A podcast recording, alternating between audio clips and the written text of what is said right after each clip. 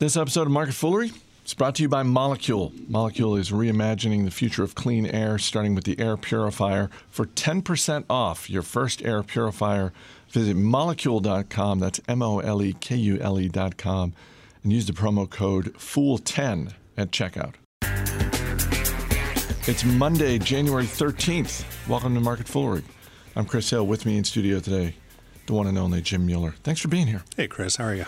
I'm doing all right. I'm doing better than Five Below. We're going to get to Five Below. Um, we also have a really interesting survey about brand and trust, and we will get to that. Let's start with Five Below. Um, on last week's uh, episode, uh, one episode last week, we talked about Costco coming out with their sales numbers for the holiday for December. And Five Below, the discount retailer, came out this morning and lowered guidance for its fourth quarter and for the entire fiscal year. And that's because their holiday sales, and I think I have this right, that it's covering basically all of November and December, right. were terrible. Um, or is, is terrible an overstatement? The stock is down 16%. Well, the stock was down 19 or 20% first thing in the morning. Uh, terrible, I don't think, is an overstatement. They certainly were not good.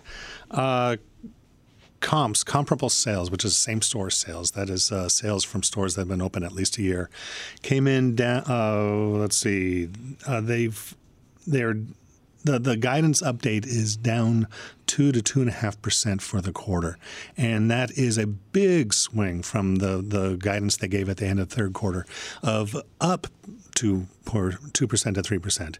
So that's probably what's driving a lot of the, of the, action today in the market. They also lowered revenue guidance for the uh, full uh, for the full quarter, down five point two percent at the midpoint, and the new guidance range being well below the the bottom end of the previous range. But interestingly, they didn't change the earnings per sale. Uh, uh I'm sorry, EPS earnings per share uh, number. That's still expected to come in the, about 195 or so. So I, I don't know why why that, but yeah, the, the, the, the, numbers are not good. So I know that just from the standpoint of pure math, uh, I mean, you mentioned the same store sales and the and the drop in guidance, and and let's just let's just say it's five percent. Let's just say it's coming yeah. in. We'll we'll just round it to that. It's five percent lower than expected. I know there is no difference in terms of math between uh, we are expecting uh, comps of plus 10% and now it's going to be plus 5%. There's no difference between that and we thought it was going to be plus 3%. It's going to be negative 2%. It's the same number of percentage points. It's the same difference, right? And yet, from an optics standpoint, oh. I feel like this is so much worse. It is because, while going from 10%, plus 10% to plus 5%, is not good. Uh, it, it, indicates management was uh, a bit off base. At least it's still growing. Optically, this is much worse for the same, approximately the same amount of change because you're going from increased uh, same-store sales to decreased same-store sales, and that raises questions: uh, why are why are fewer shoppers coming by, et cetera, et cetera. Uh, Five Below is certainly not the only one having a, a, a rough time uh, over the holidays. J.C. Penney they're still around. Uh, down seven and a half percent uh, for the holiday season. Kohl's down just down slightly. L Brands, which is Victoria's Secret and Bed Bath. Uh, I'm sorry, Bath and Body Works. Um, Victoria's Secret was down 12%, while Bath and Body Works was up 9%. On the other hand, uh, Destination XL Group, the big and tall uh, shop that I go to, they were up uh, slightly, 0.4. Lululemon said this morning that they're up mid to high teens. So good and bad everywhere. But in general, I think it's the retail locations that are seeing uh, big drops because online sales were up 18, 19% for the uh, November and December.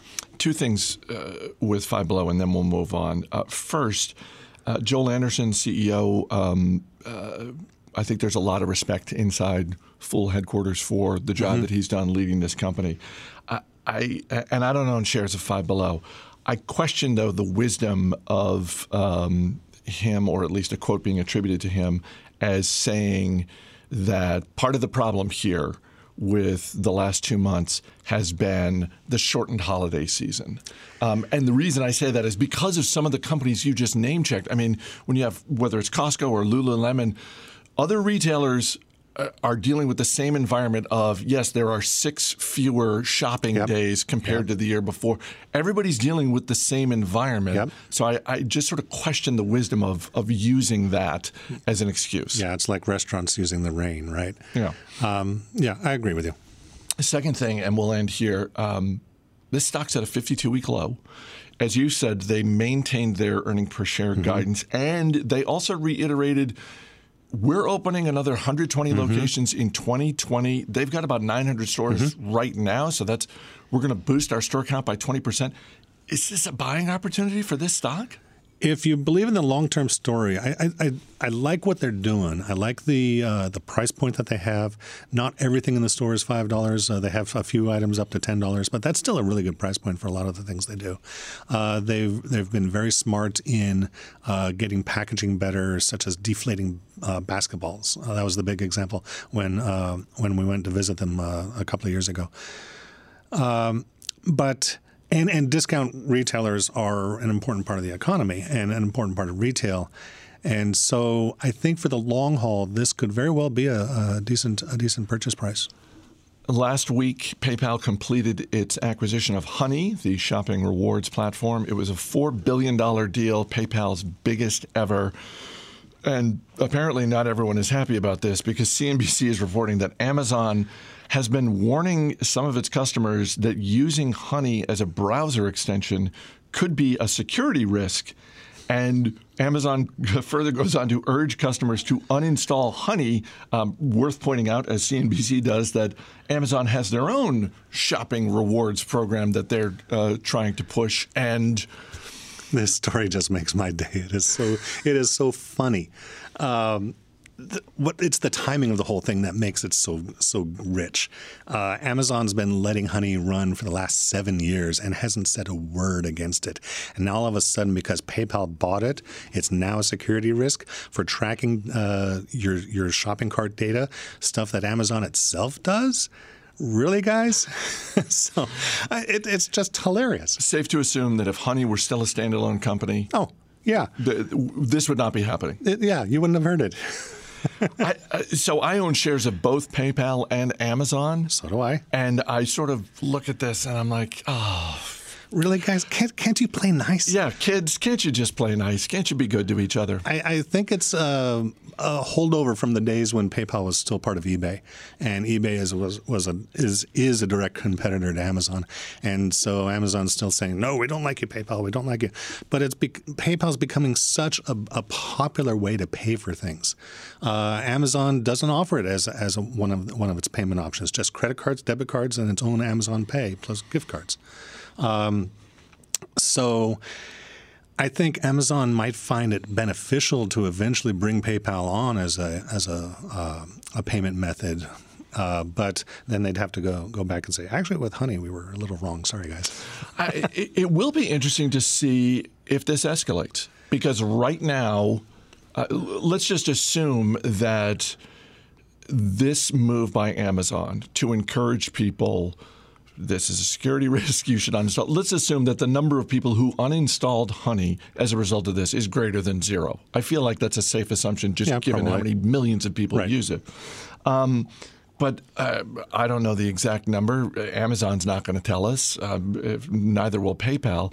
So it'll be interesting to see does this continue, the messaging that Amazon is using about honey? Um, if so, does it escalate in any way? Do they? I, I, and I, I'm, I don't have a preconceived notion of how it could escalate. But to your point, it really does seem like there's an opportunity here for Amazon to sit down with PayPal and say, okay, look, let's figure out a way to bring you on board our platform. I, and by the way, I don't begrudge so much this move by Amazon. Yes, it's clearly, as you point out, this is this is a long history with eBay and PayPal and, and Amazon. But um, if they're trying to push their own shopping rewards program, I, I, I see the logic in it. But I mean, just sit down and figure out a way to get PayPal on board because um, maybe it's not going to be at the terms PayPal necessarily loves, right. but it could diffuse this situation and it could be a win-win situation. I think it would be a win for Amazon definitely, and and would benefit PayPal as well. Um, I don't see it happening quite. Quite oh that no, soon, I'm not. no. I'm not holding. I'm my not. I'm not holding my breath over this. Um, but uh, more broadly, uh, I think this uh, highlights a little bit of uh, what Amazon is facing. They're not as monolithic as people have commonly assumed. I mean, this uh, we've heard reports of several companies uh, removing their their products from Amazon. most recently, Nike in November, but Birkenstock before, and who IKEA decided not to pursue any further relationship with Amazon. Uh, and that uh, is from uh, concerns about counterfeit goods, uh, which Amazon it, it, it has a problem with it, and they're not doing as much as uh, some uh, some brand companies like Nike want them to do. Definitely going to be something to watch. Uh, before we get to the uh, brand survey, quick shout out to Molekule. which is reimagining the future of clean air, starting with the air purifier. Molecules technology has been personally effective and verified by science, but most importantly, it's been tested by real people, including me and Jim. Uh, Molekule has given allergy and asthma sufferers around the country an all new experience. Breakthrough PECO technology across a range of products provides a solution for the entire home when it comes to air purification. So, no matter the size of your room, you can choose the option that's best for your space, whether that's the Molekule Air for large rooms or the Molekule Air Mini for smaller rooms. The American Lung Association says more than 140 million Americans are living with unhealthy air. So don't be one of them. You know, if you've made a New Year's resolution, you can just tack on an extra resolution to improve the air in your place. It's easy to use, which I appreciate because I'm not great with technology, and it has a clean, modern design from the materials used on the device like its sleek, solid aluminum shell that fits in any room in your house, and it just looks great. Um, and as I've said before, the best thing I can say about Molekule's air purifiers is they work. I just slept so much better when I had one of those things in my room, destroying pollen. And you can get 10% off your first air purifier. Visit molekule.com and use the promo code FOOL10 at checkout. That's M O L E K U L E.com and use the promo code FOOL10. Wall Street Journal reporting this morning on the latest from Morning Consult, which is a tech survey company. Um, Morning Consult is out with a very detailed survey about the most trusted brands. And I'm going to try to include a link uh, to the survey um, in the description of this podcast. We've been having some issues with links and uh, putting them in the description of the podcast, so we're hopefully that'll work. Um, but uh, I'm curious what you think about this because w- what I like about the survey, surveying thousands of people, just sort of asking basically your level of trust with uh, a given brand, is that they they break it out sort of in total the total yep. results, but they also break it out by generation. So we'll go to the generation stuff in a minute here, but the thing that surprised me right off the bat um, is that number one on the list is the U.S. Postal Service.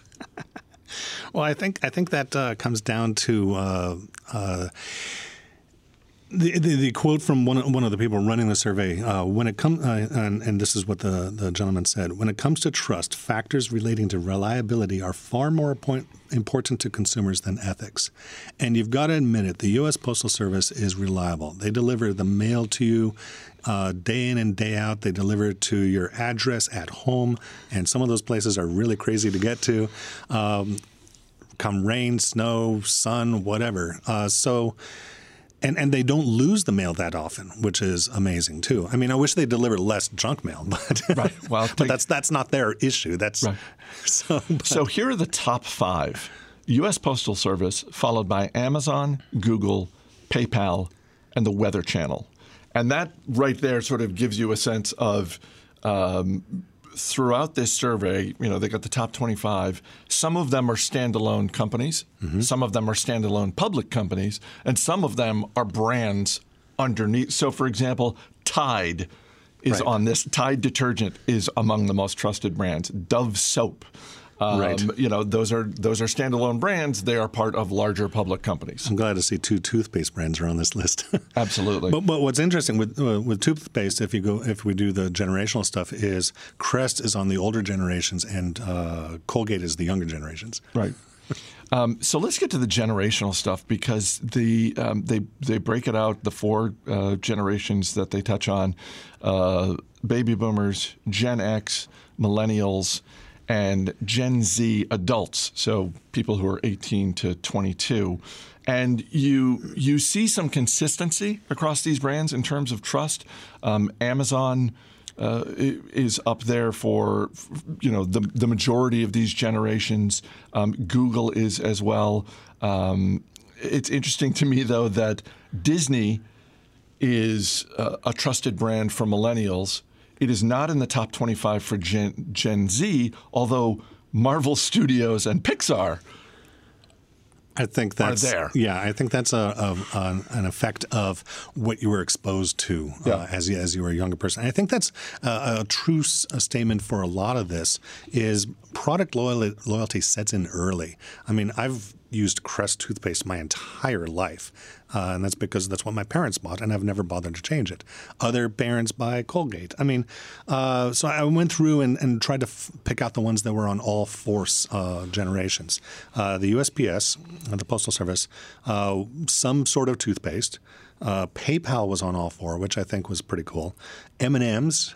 Gotta love those little chocolate uh, chocolate candies, right? Absolutely. And Chick Fil A uh, was on all four, and I probably missed a couple of, but uh, I was just it, it's a little hard to uh, when you're jumping from view to view to, to pick them out. Well, it's interesting when you think about. We get this question all the time for, for people who are just starting out investing, and it's okay. I've set up my account. I've got some money. Where do I start? How do I start? how do I yeah. start to pick? You could do a lot worse than to start with the companies Yeah. that are on this list. I'm not saying it's foolproof because there are certainly some companies on here. Um, Campbell's Soup is one of the most trusted brands for baby boomers. Mm-hmm. Right. Campbell's Soup, not a great stock over the last you know five plus years Yeah, not, or to- so. not today. So maybe uh, skew towards the lower, uh, the the younger generations, uh, uh, Gen.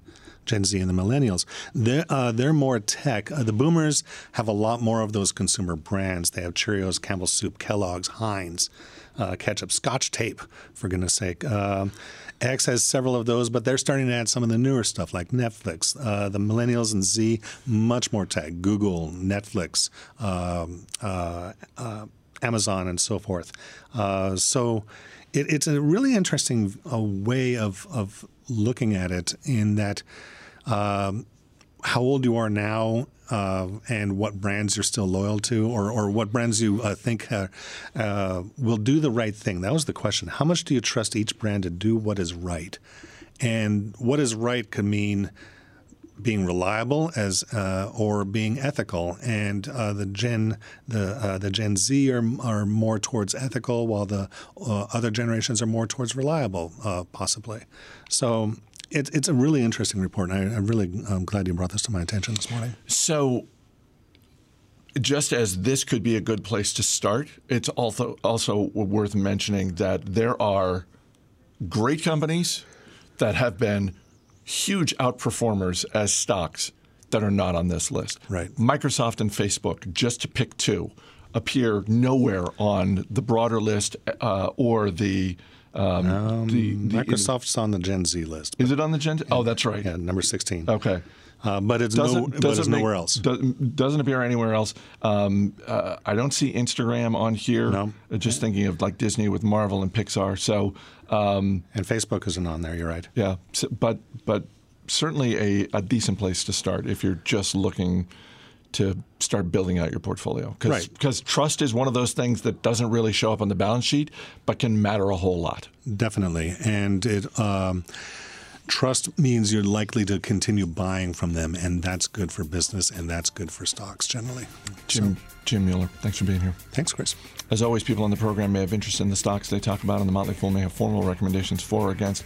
So don't buy or sell stocks based solely on what you hear. That's going to do it for this edition of Market Foolery. The show's mixed by Dan Boyd. I'm Chris Hill. Thanks for listening. We'll see you tomorrow.